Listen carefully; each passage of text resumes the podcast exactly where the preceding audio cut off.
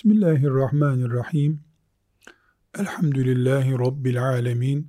Ve sallallahu ve sellem ala seyyidina Muhammedin ve ala alihi ve sahbihi ecma'in.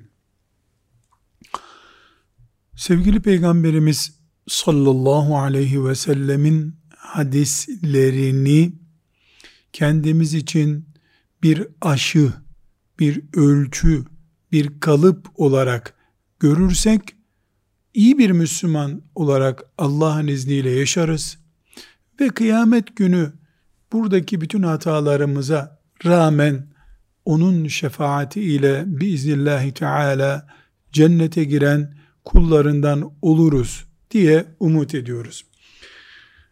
32. hadisi şerif bir sıraya göre tertiplemedik bunları. Yani şu hadisi de alayım, bunu da alayım, bunu da alayım. Çünkü hangi hadisi alsan o bir aşı. Fazla bir sözü yok. Abartılı bir sözü yok. Yerinde olmayan bir sözü yok. Hikmetli olmayan bir sözü yok. Ona ulaşması sallallahu aleyhi ve sellem Efendimiz'e ulaşması açısından sorun olmayan sahih hadisi şeriflerin tamamı bizim için aşı. Ama özellikle bugün bu modern dünyada Resulullah sallallahu aleyhi ve selleme hayatın bütün zamanlarından daha fazla muhtaç olduğumuz bu zamanda özellikle öne çıkması gereken hadislerden birisi de Bukhari'nin bir numaralı hadisi şerifidir. Resulullah sallallahu aleyhi ve sellem Efendimiz bu hadisi şerifinde buyuruyor ki işler niyetlere göredir. Herkese niyetinin karşılığı verilecektir. Herkese niyetinin karşılığı verilecektir. Bu niyet dediğimiz şey Müslümanın kafirden farkıdır. İhlaslı Müslümanın riyakar Müslümandan farkıdır. Özrü gerçek olanla gerçek olmayanın farkıdır. Ve niyet insanın içindeki yapmaya yönlendiren arzunun adıdır. Ben niyet ettim şu işi yapmaya derim ama içimde öyle bir kararlılık yoktur. E bu niyet değil o zaman.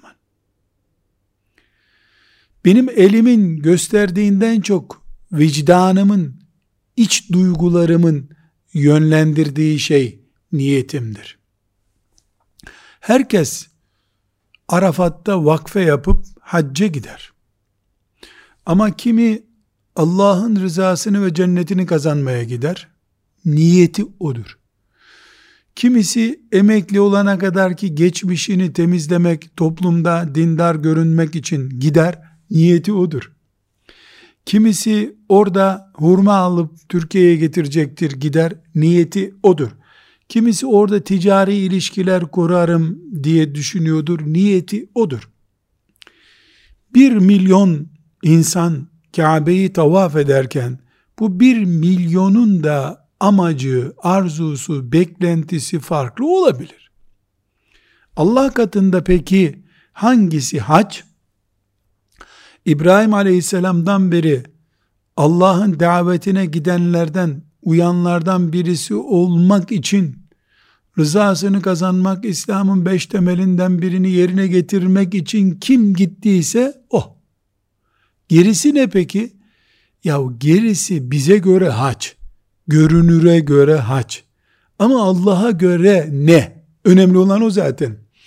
Biz bütün insanlar toplansak bütün Müslümanlar hac bu adamın yaptığı haçtır desek Allah ona hac demediği sürece kabul buyurmadığı sürece kim kimi kandırabilir ki? Bunu bir sadakaya da uyarlayabiliriz. Oruca da uyarlayabiliriz. Namaza da uyarlayabiliriz. Yani Ramazan'da herkes evde kalkıp oruç tutuyor. Birisi Rabbim emretti diye tutuyor. Niyet bu. Öbürü e, babam kızar diye genç delikanlı tutuyor. Niyet o.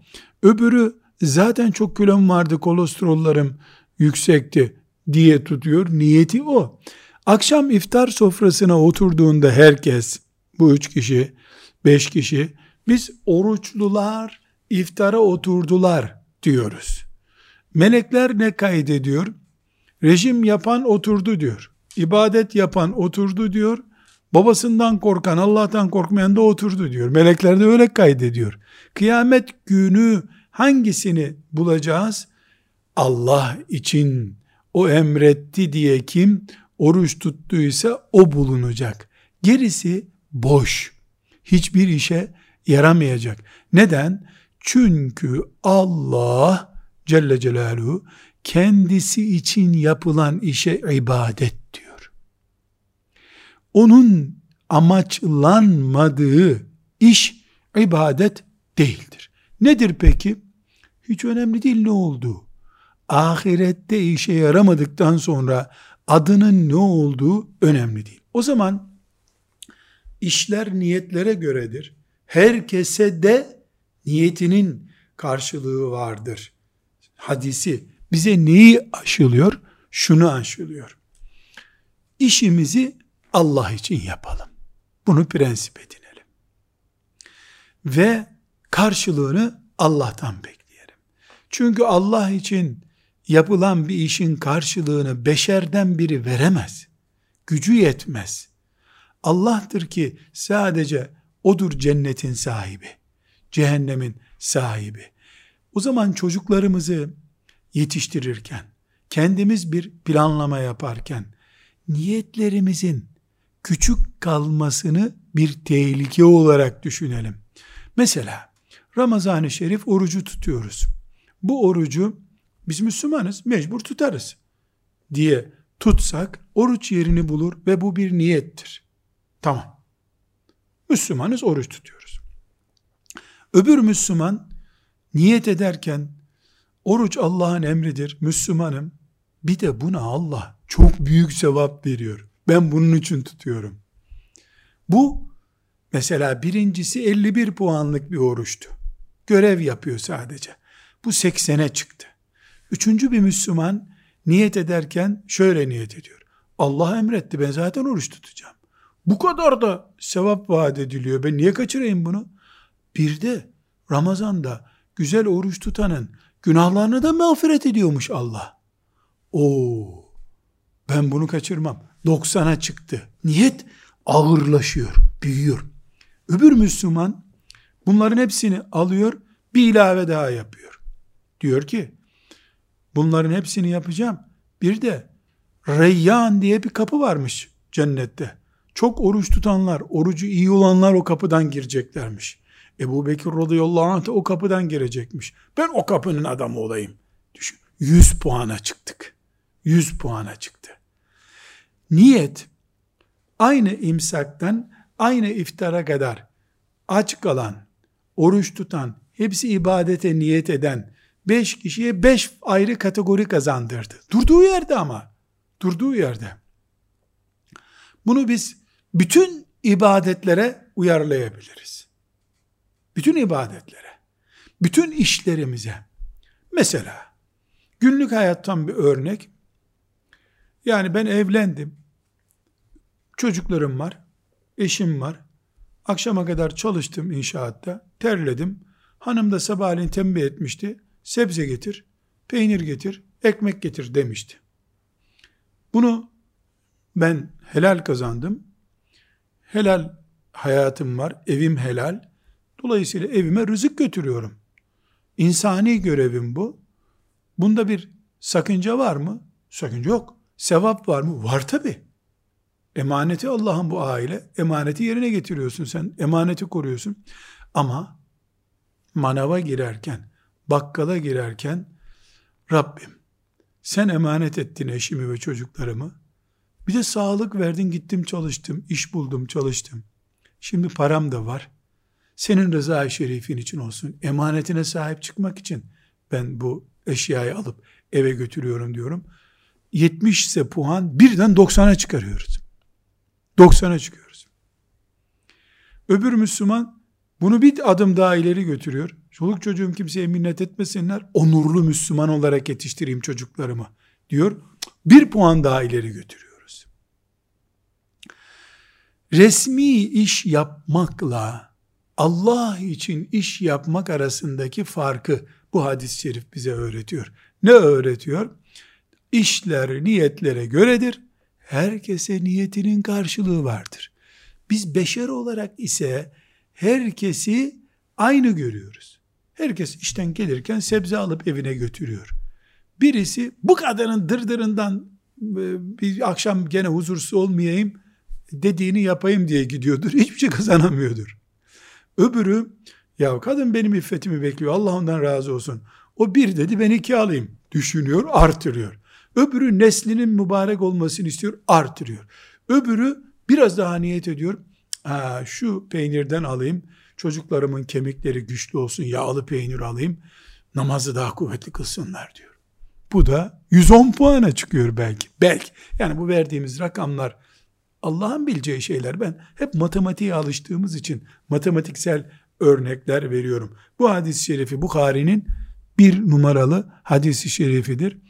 Allah rahmet etsin. Ulema Bukhari bu hadisle neden başladı kitabına diye düşünürken bu incelikleri de hatırlamışlar. Demek ki Bukhari'nin niyeti kıyamete kadar Allah benim kitabım sayesinde, yazdığım kitap sayesinde peygamberinin sünnetine hizmet etmiş olayım diye düşündü ki Allah o niyetini de gerçekleştirdi. Şu anda kıyamete kadar Bukhari bir numaralı kitabın bir numaralı hadisini bize öğretmiş oluyor. Allah ona da rahmet etsin. Bize de basiretle bu şekilde ibadetlerimizi niyetle büyüten ve böylece büyük ecirler kazanan kullardan olmak kolay etsin. 33. hadisi şerife geldik. Bu hadisi de Bukhari'de 2697 numaralı hadis görüyoruz. Müslim'de de 1718. hadis olarak görüyoruz. E, bu hadisi şerif pek önemli. e, ne yazık ki kıyamet gününe kadar da önemi arta arta devam edecek bir hadis bu. Ben 60 yaşında bir Müslüman olarak 30 sene önce bu hadisi biliyordum elhamdülillah. Önemini de kavramıştım. Hocalarım öğretmişlerdi. 20 sene önce bu hadisin bugün daha önemlidir diye önemli olduğunu anladım. 10 sene önce bu önemseyişim arttı. Bakıyorum her sene bu hadis ne kadar önemliymiş diye artıyor. Bu hadis Resulullah sallallahu aleyhi ve sellem Efendimizin dini orijinalliği gibi, orijinal olduğu gibi korumaya yönelik talimatlarından birisidir.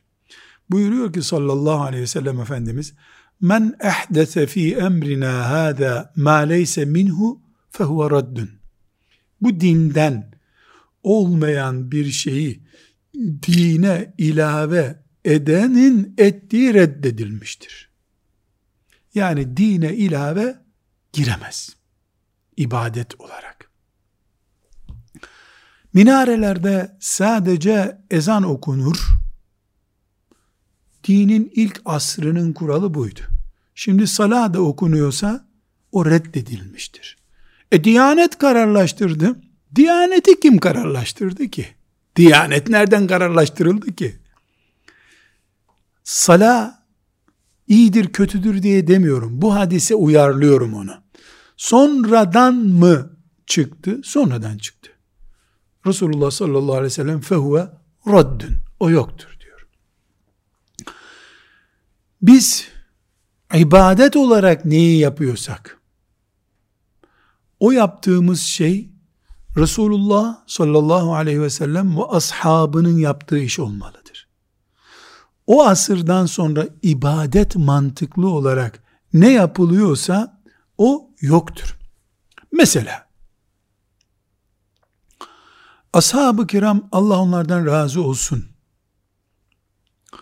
Ölen arkadaşları için hatim indirdiler mi? İndirmediler. Çünkü aldıkları nefesler bize ulaşmış. Hanımlarıyla konuştukları sözler bize taşınmış. Cenazede ne konuştuklarını duyuyoruz, anlıyoruz da e onu mu bilmeyeceğiz? Peki ben ölen yakınlarım için Kur'an'ı hatmediyor muyum? Ediyorum. Böyle toplantılara katılıyor muyum? Katılıyorum. E bu bir bid'at mı? Değil. Ölünün arkasından hatim indirmek bid'at mı? Bid'at. Bu nasıl bir matematik oyunu? Şöyle. Ölünün arkasından bütün ibadetler yapılıp Allah rızası için sevap olarak gönderilir. Bu ashab-ı kiramda var. Ashab-ı kiramda var. Dualar etmişler, istiğfarlar etmişler, sadakalar vermişler. Ölen arkadaşları için. Ama öldüğü gün şu gecesi bu gecesinde toplanıp Kur'an'ı parayla veya işte göstermelik bir toplantıyla okumayı yapmamışlar. Yani kurumsallaşmamış, kurallaşmamıştır bu onlarda. Yoksa ibadet var. Arkadaşlarımızı affet ya Rabbi diye ayet var. Rabbena ufir lena ve li ihvanina ellezine sebekuna bil imani ve la tec'al fi kulubina gillen lillezine amenu. Rabbena inneke raufur rahim. Bizim mümin kardeşlerimiz de bizden önce gidenlere böyle deyin Allah buyuruyor. E bunu bidat olur mu hiç bu? Ama bunu İslam'ın 187. kuralı gibi oturttuğun zaman dine ilave yapıyorsun. Sala dediğimiz şey hani minarelerde, cenazelerde ve cuma günlerinde şimdi okunuyor. İhtilal teşebbüslerinde okunuyor. Dünyanın en güzel sözleri onlar. Resulullah sallallahu aleyhi ve sellemin adı yad ediliyor.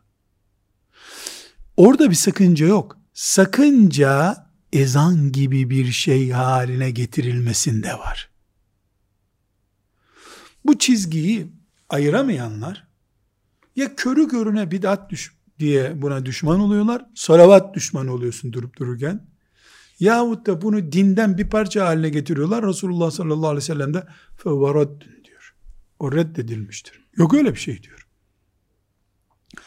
O zaman biz Resulullah sallallahu aleyhi ve sellemin ve ashabının yaşadığı gibi yaşayınca bid'at dediğimiz yani dine ilave olan ibadetle karşılaşmayız. Ama bunu böyle yapmayıp da hoşumuza giden her şeyi din gibi algılarsak, onu yapmayanları adeta kınarsak, sen niye bunu yapmadın der gibi bir tavır sahibi olursak, o zaman dine her gelen nesil bir şeyler ilave etmeye çalışır. Dinin ilaveleri kendinden daha büyük hale gelebilir. Allah muhafaza buyursun. Şimdi mesela biz neye iman ediyoruz? Bir insan ya iman eder ya da etmez. Ahirete ya mümin gider ya kafir gider. Allah katında. Bize göre kimin nasıl gittiğini bilemiyoruz. Hüsnü zan yapıyoruz. Mesela bir Müslüman öldü. Onun arkasından oturalım 70 bin kere kelime-i tevhid söyleyelim dedik. Bu 70 bin kere söylediğimiz kelime-i tevhid, onun imanına yoksa eğer katkısı olur mu? 7 trilyon kere desek olmaz. Öyle olsaydı Allahu Teala peygamberinin amcası Ebu Talib için akıttığı gözyaşlarını tekrar yaptığı ibadetlerin bir tanesini kabul etseydi amcası kurtulacaktı. Öyle bir şey yok. Peki mümin olarak gittiyse o kardeşimiz bizim 70 bin kere kelime-i tevhid söylememizin ona faydası var mı? Bir dakika dur şimdi. Bir kere bile ben La ilahe illallah Muhammedur Resulullah dedim. Bundan bir sevap oluştu mu? Oluştu. Bu bir nafile ibadet mi? Nafile ibadet. Bu nafile ibadetten sevap oluyor mu? Oluyor. Bunu ben mümin kardeşime dua olarak, istiğfar olarak gönderir miyim? Gönderirim. Böyle bir şey var mı? Elhamdülillah var. Peki o zaman biz 70 bin kere toplanıp bunu söyleyelim. 70 bin çarpı şu kadar olsun. Bir dakika dur şimdi. Niye 70 binde tıkandınız? Niye cenazenin akşamında bunu yapmaya çalıştınız? Kurallaştırma bunu.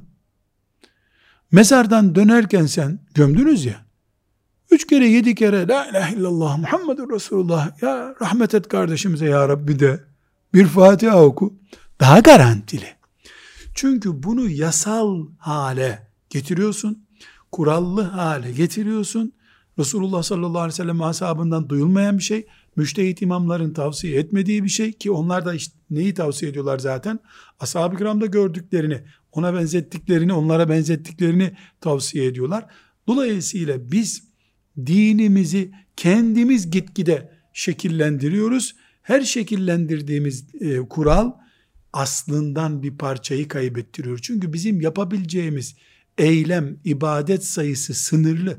24 saatlik zamanda yaşıyorsun.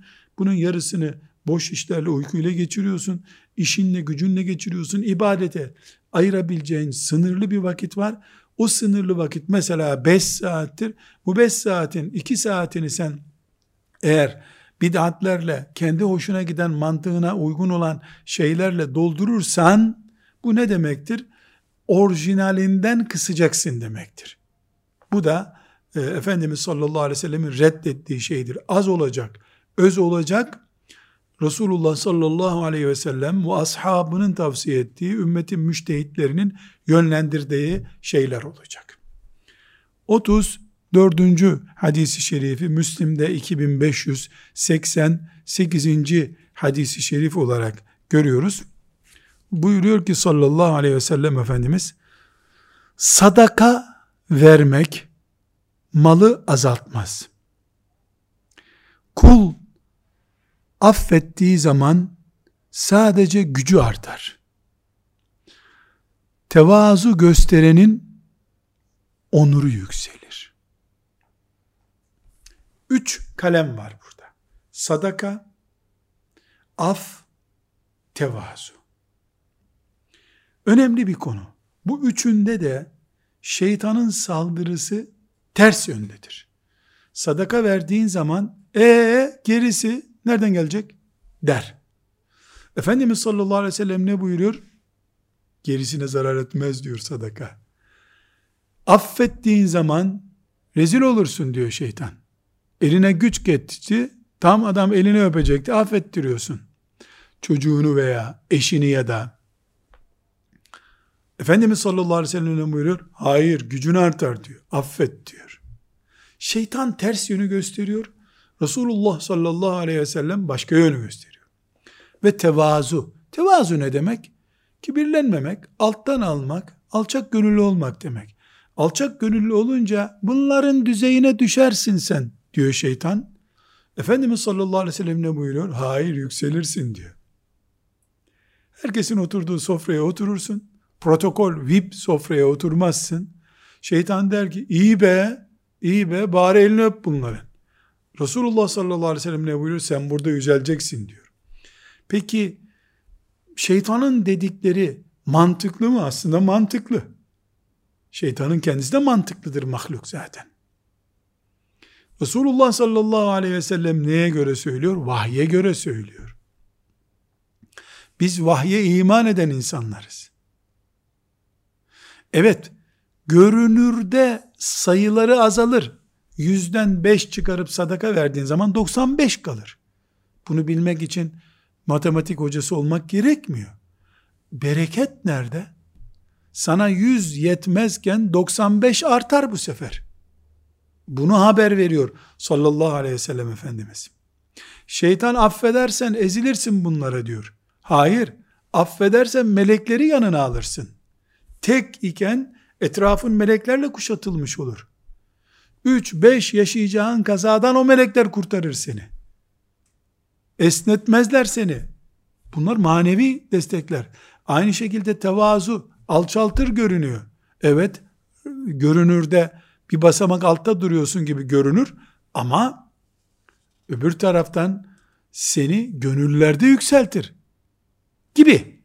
Nasıl yapacağını Allah bilir. Biz şöyle yapar diye bir kural koyamayız. Ama şunu bileceğiz ki şeytan verme azalır der.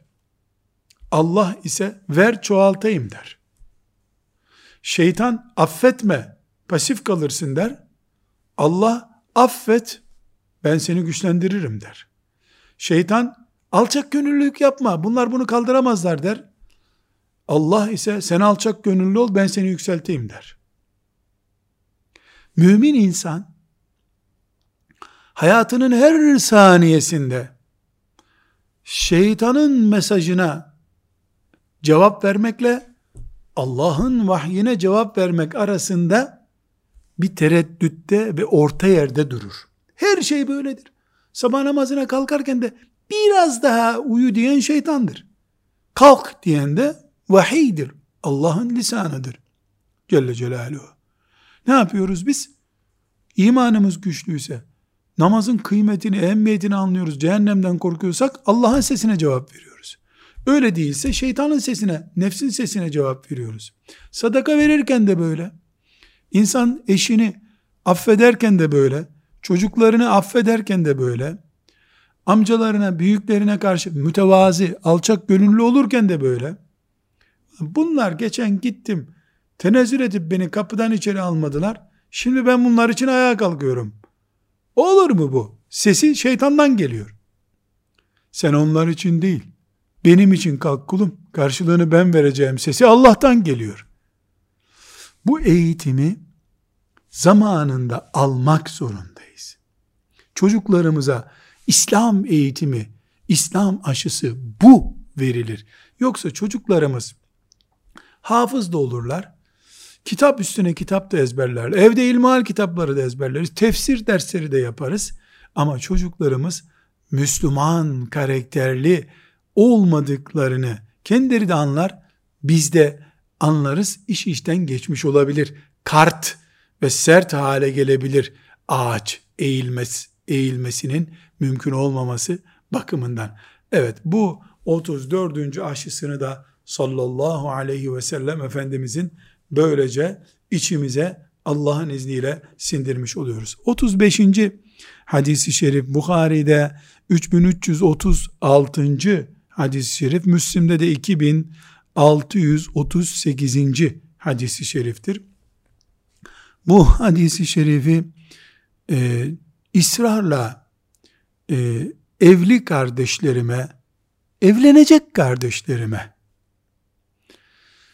iş sahibi olan birisiyle çalışan kardeşlerime, işçi çalıştıran patronu olan kardeşlerime, bir vakıf, bir dernekte 10 kişiyle beraber iş yapan kardeşlerime, aynı şekilde beraber 10 kişi hacca gitmeye karar vermişler onlara, beraber bir tatile giden kardeşlerime, bir yerde bir toplantı yapıp orada bir çay içecek olan kardeşlerime, yani ikinci insanla bir araya gelecek olan her Müslümana ithaf ediyorum.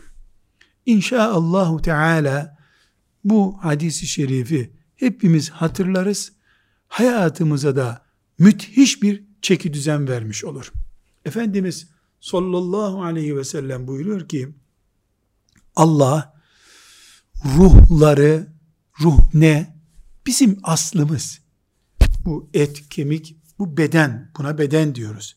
Bir de ruhumuz var. O gidince biz gitmiş oluyoruz zaten. Mezardakiler ruhları gitmiş insanlar. Ruhları kalkmış insanlar. Biz ruhu ile beraber yaşayan insanlarız. Ama biz bu et ve kemiğimiz olmadan önce ruhumuz vardı. O bizden önce yara bedenlerimizden önce yaratıldı. Şimdi ikisi bir arada duruyor. Efendimiz sallallahu aleyhi ve sellem bu hadisinde buyuruyor ki yani nasıl anlatacağımı bilemiyorum.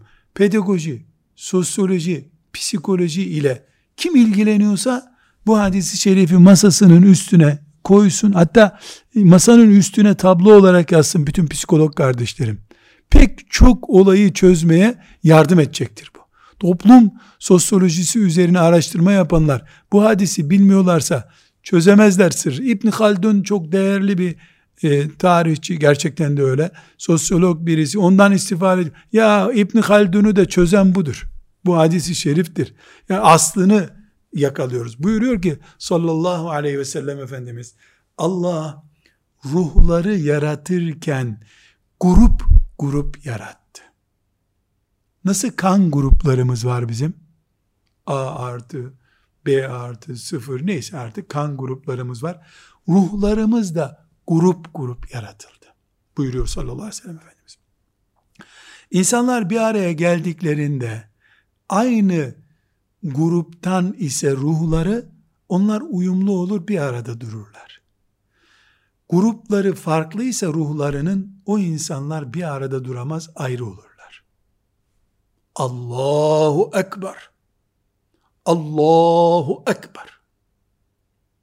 İşte bunun için aynı gruptan, kümeden olmayan, karakterden olmayan eşler, güzelliğe, makama, diplomaya, forsa, reklama, tanıtıma, e, ambalaja aldanıp evlenince grupları kan grubu gibi, kan gruplarını öğrenir gibi karakter gruplarını, ruh hallerini öğrendiklerinde de iş işten geçmiş oluyor.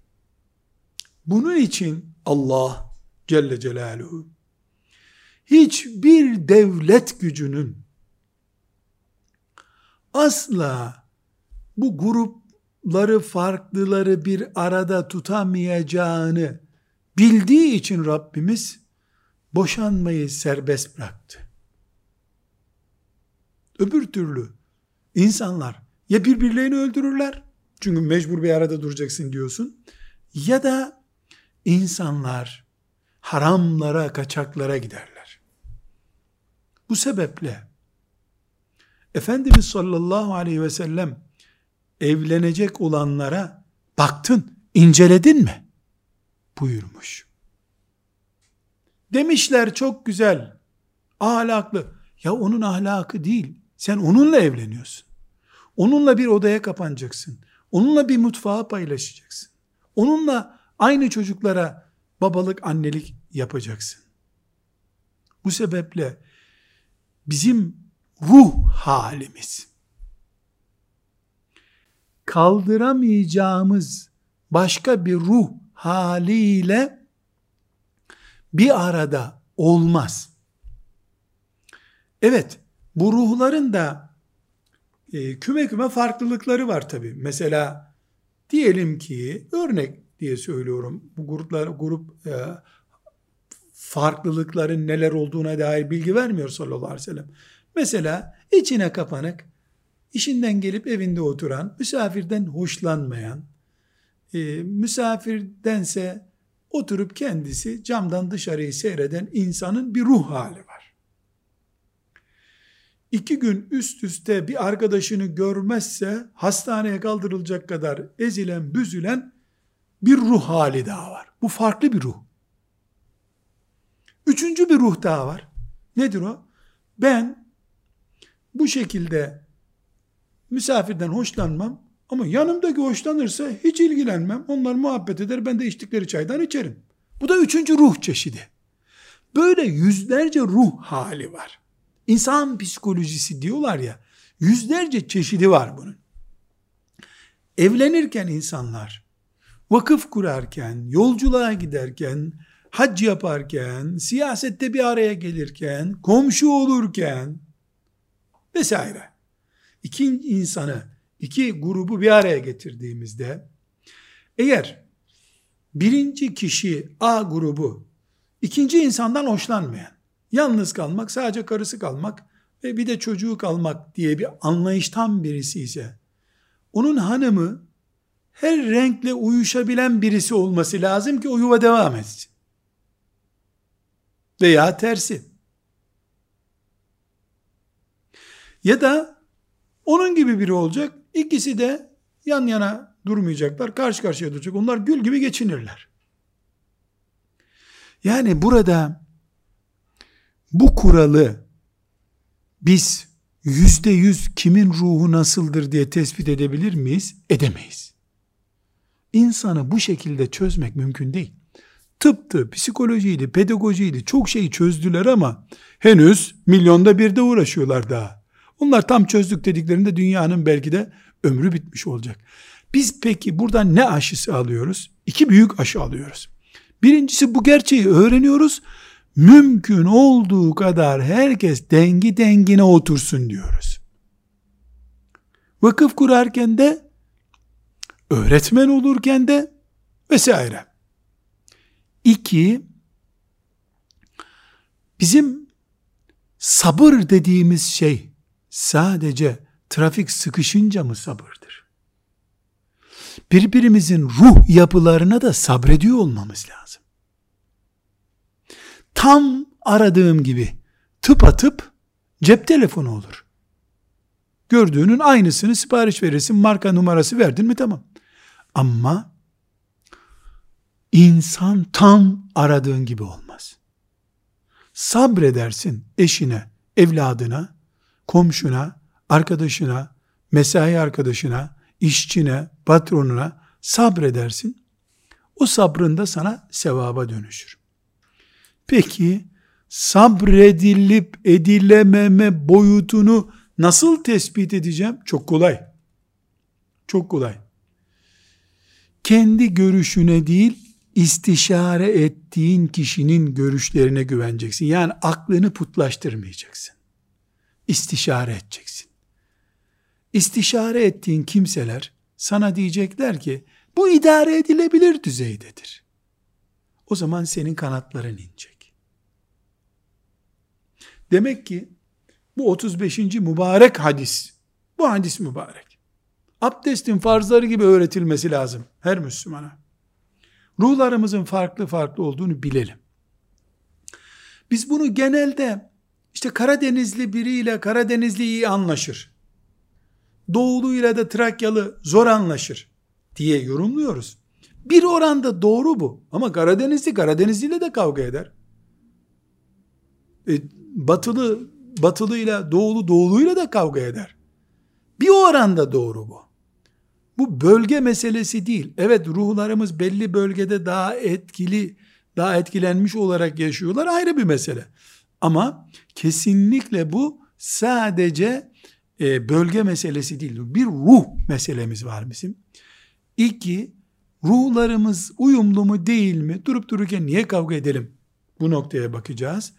Üç, geçinilip geçinilemeyeceğini evlilikte, işte vesairede kendi aklımızın üstündeki akıllarla istişare edeceğiz. Bunun için Kur'an-ı Kerim ve emruhum şura beynehum buyuruyor. Mümin olanların işi şura iledir. Ne demek şura iledir? Akıllarına kestirip attıklarıyla bitirmezler işi. Daha bir üstün akıl ararlar. Buyuruyor Allahu Teala. 36. aşı hadisi şerifimiz yine Bukhari'de 7145. hadisi şerif Müslim'de 1840. hadisi şeriftir. Ali radıyallahu anh rivayet ediyor bu hadis-i şerifi. Buyuruyor ki Efendimiz sallallahu aleyhi ve sellem e, bir grup sahabiyi bir seriyeye gönderdi. Seriye küçük askeri birlik demek. Bin kişi falan olunca ona ordu deniyor. 500 kişi olunca ordu deniyor. Ama bir köydeki bir operasyona bir grup manga diyorlar ya şimdi manga uyuyor herhalde. Manga biraz benziyor seriye. 10-15 kişilik bir grup bilemedin 30 kişi 40 kişilik bir grubu göndermiş. Ensardan birisini de onların başkanı yapmış. Ordu başı, seriye başı diyelim. Yolda e, gün gece gidiyorlar işte. E, bu Ensardan olan seriye başkanı onlara bir, bir şey emretmiş. Ağırdan almışlar. Sinirlenmiş. Bakmış ki sözünü dinlemiyorlar. Bana bakın demiş. Hadis Bukhari'de ve Müslim'de Ali radıyallahu anh anlatıyor. Biz Medine'den çıkarken Resulullah sallallahu aleyhi ve sellem itaat edeceksiniz bu adama dedi mi size demedi mi? Dedi diyorlar. Bana çabuk odun toplayın bakayım diyor. Odun topluyorlar. Koyun bu odunları buraya. Yakın bu ateş. Ateş yakın diyor. Kocaman bir ateş yakıyorlar. Tek tek atlayın şimdi buradan diyor. Ateşten atlayacaksınız diyor. Yani onlardan bir tür intikam alıyor. İnsan değil mi? İnsan, sahabi de olsan insan böyle bir hata yapıyor. Bunun üzerine birbirlerine bakıyorlar. Bir tanesi diyor ki arkadaşlar biz cehennem ateşinden kurtulmak için Resulullah'a iman ettik sallallahu aleyhi ve sellem. Biz cehenneme atmasın Allah diye cihat diye bu yolculuğa geldik. Dünyada mı cehennem ateşine atlayacağız? Niye atlayalım ki demiş. Öbürü doğru söylüyorsun demişler. Atlamamışlar. İtaat etmemişler emrine. Onun da siniri geçti herhalde. Neyse Medine'ye geri geldiklerinde Efendimiz sallallahu aleyhi ve selleme bu olayı anlatmışlar. Resulullah sallallahu aleyhi ve sellemin sözü çok önemli. Buyurmuş ki, لَوْ دَخَلُوهَا مَا خَرَجُوا مِنْهَا أَبَدًا اِنَّمَا الطَّاعَةُ فِي الْمَعْرُوفِ O ateşten atlasalardı, ebediyen bir daha çıkamazlardı o ateşten. Yani cehennemlik olurlardı. Lidere itaat, makul şeylerdedir. Allahu Ekber bir kere daha. Anaya babaya itaat de makul şeylerdedir. Hocaya, şeyhe itaat de makul şeylerdedir. Anlamı herkesçe idrak edilebilecek şeyde itaat edilir. Ateşe atla bir insana denir mi? Peygamber sallallahu aleyhi ve sellemin tayin ettiği bir komutan da olsa atlanmaz. Kural böyle.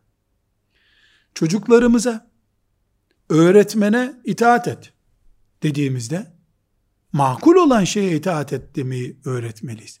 Makul olan nedir? Senin kaldırabileceğin şeydir. Bir kamyon yükü 10 yaşında bir çocuğa taşı dersen, peki babacığım derse o çocukta akıl yoktur. Baba ben bunu nasıl taşıyabilirim diyen çocuk akıllıdır. Ya da öyle yetiştirilmelidir çocuk. Demelidir ki baba ben taşıyabildiğim kadar taşırım. Ha, aferin o itaat eden çocuktur. Hepsini taşıyacaksın. Peki aklın yok senin. Devlet de böyle ita itaati olmaz bir şey emrettiğinde ona da itaat yoktur. Çünkü sınırsız itaat Allah'adır Celle Celaluhu. O da kaldıramayacağı şeyleri kullarına zaten emretmiyor. Tekrar vurguluyoruz. Ne buyurdu sallallahu aleyhi ve sellem? Girselerdi o ateşten bir daha çıkamazlardı. İtaat etmek makul şeylerdedir. Bu evimizde geçerli. Eşlerimiz için geçerli. Kocası emrediyormuş. Makul mu bu? Değil. İstediği kadar emretsin. E Allah kocaya itaat edin diyor. Ya Peygamber sallallahu aleyhi ve sellem ne buyuruyor? Akıllıca bir şeye itaat et diyor. Zehir, zemberek bir şey yapmayı emreder, emretti diye itaat mı edeceksin? Nauzu billah. Bundan anlaşılıyor ki söz konusu olan şey dünyevi bir şey de olsa, bu bizim bedenimize zarar veriyorsa, bizim insanlığımızı zedeliyorsa kimseye itaatimiz yok. Bu da bir aşı. Ve sallallahu ve sellem ala seyyidina Muhammedin ve ala alihi ve sahbihi ecma'in velhamdülillahi rabbil alemin.